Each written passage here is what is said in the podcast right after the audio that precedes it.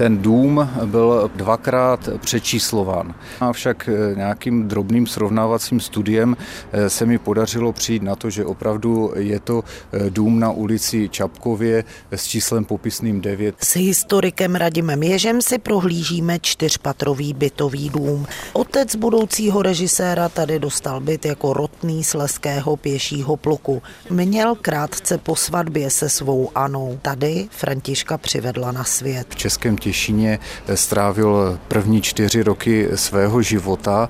Měl to kousek na hlavní náměstí. Český Těšín v té době byl jedno velké staveniště. Všechno okolo bylo třeba teprve vybudovat. Kousek od Vláčilova rodného domu visí program Kina Centrál.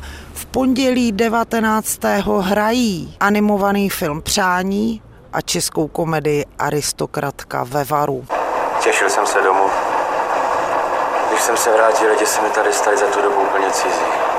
Tahle věta z filmu Adelheid teď v Českém Těšíně nezazní, potvrzuje lidovecký místo starosta Vít Slováček. Ne, tady v rámci přímo narozenin se nepromítá. Není to tak, že byste na něj zapomněli? Ne, to určitě ne. Neuvažujete o tom, že byste nějakou pamětní desku umístili? Ano, víme kde a ta deska je jednou z alternativ, která si myslím je pravděpodobné, že vznikne. Vláčilovi se s čtyřletým Františkem stěhovali do Frýdku místku. Bydleli tu deset let, jak připomíná primátor města Petr Koroč ze Združení Naše město. To jsou většinou ty časy, které člověka formujou.